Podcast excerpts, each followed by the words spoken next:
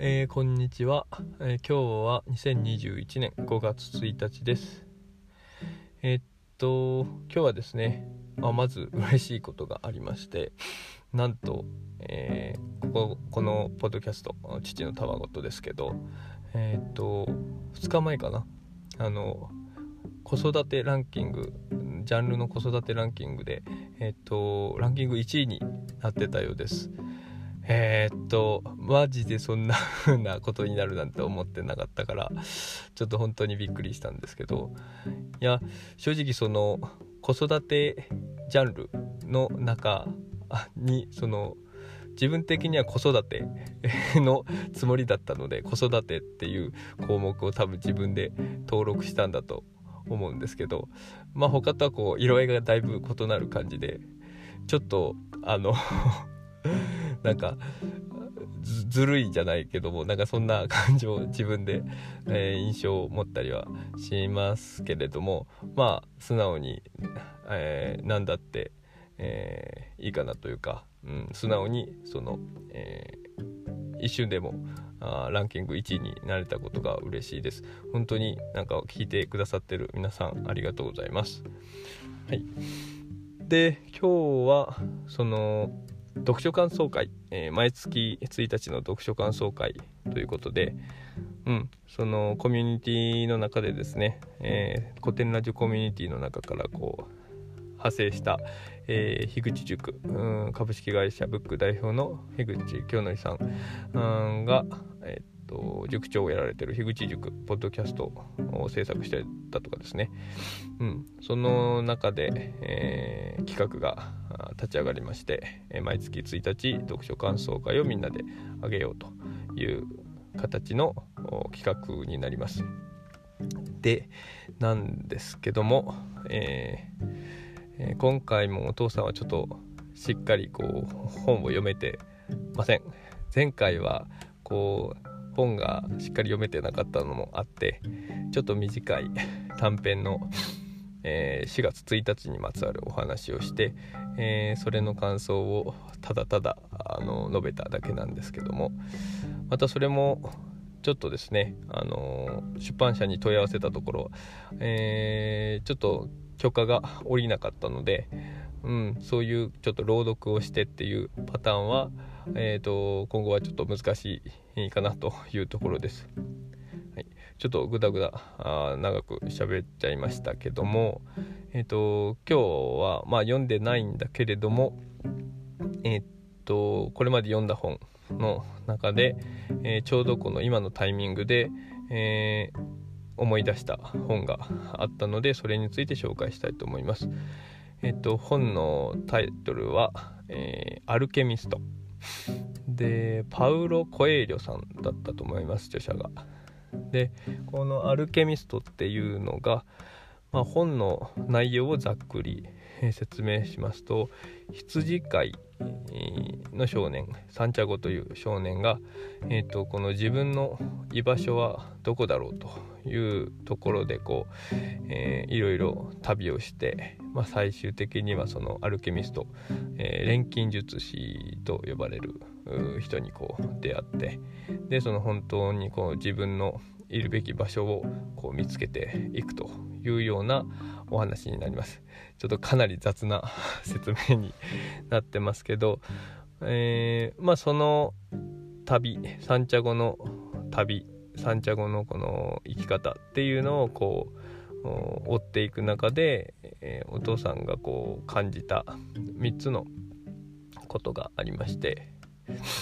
まあ1つ目がその身の回りのもの全てからこう学ぶ姿勢を持つというところが1つ目です。うんまあ、普段それはお父さんもあのまあいろいろ勉強するとか学んだりするのが好きなんでもう本当にいろんなものからこう学びを得ようというふうにはこう意識はしてるだけれども、本当にその古典ラジオコミュニティとかにこう参加させてもらって本当にいろんな方々いらっしゃってもう本当にこの交流させてもらう中でそのそれぞれの方の方からもう本当にこう学ぶところがいっぱいあってもう本当に日々ありがたい環境にいさせてもらってるなというような感じです。うんまあそういうことでそういうところは普段からこう意識はしてるんだけれども、まあ、改めてそういうふうに周りからこういろいろ学ばせてもらもらうというこういう姿勢っていうのは忘れずにいきたいなと思ってます。で2つ目がえっとまあ自分に起きたことっていうのはこう全てつながってるというところです。でこれに関してはまあコネクティングドッツとかっていう言い方をされたりするとここともあるけどその点と点がつながるっていう意味だね。うんえー、今までこう起きてきたことが点と点、えー、点点で存在してたけども、まあ、ある時にそれがこうつながって、えー、こう大きな波が見えるというか、うん、そのつながることで、え新しいこの動きが生まれるというかな。なんかちょっとうまい日本語が出てこないけどまあそういった意味合いの話で。うんなんかもうそれぞれ単独でその時その時起こったことが例えばこう自分で悪いことのように認識そこだけ見たら悪いことのように思ってたことでもまあ後から見たらあこれがあったから今があるんだっていうことが多分いっぱいあってうん。だからこう自分に起こることっていうのをこう自分でどう認識するかそれ次第でやっぱり全然変わってくるなっていうのを改めて感じます。今そのなんかその今回お父さんはその会社をこう辞めるっていう決断をしたんだけども、まあ、その会社に、まあ、勤めなければ多分あの古典ラジオコミュニティ古典ラジオも知らなかったしこのコミュニティにも入ってないと思うんだよね。うん、やっぱりそこで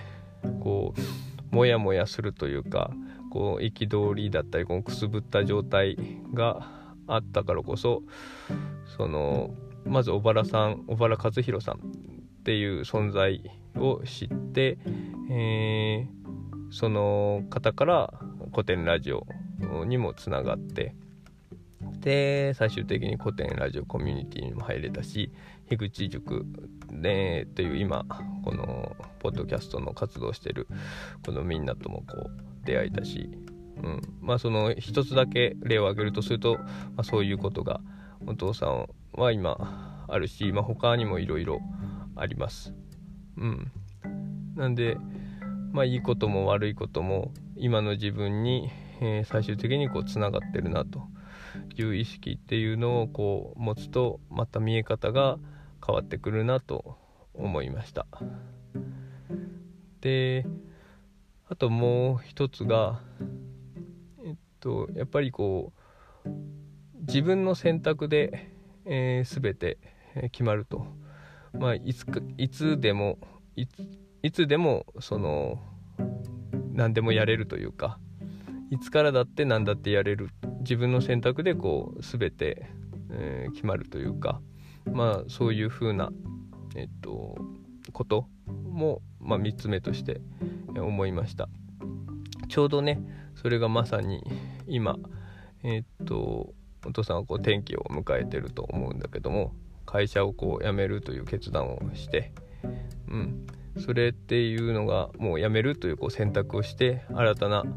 えー、と場所でこうやろうというところの決断をこう今やっとできて、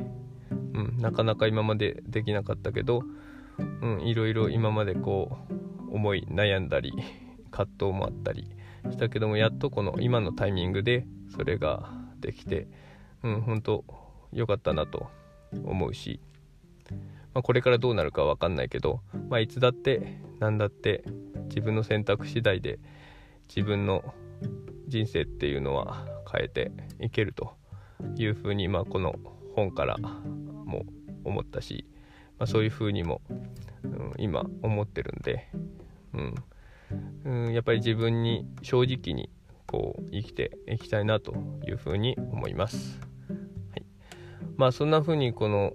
自分の今のこの人生の岐路に立って思い出した本「アルケミスト」ですけど本当にその生き方自分のこの生き方っていうところを本当にこう自分はどう生きたいんだろうか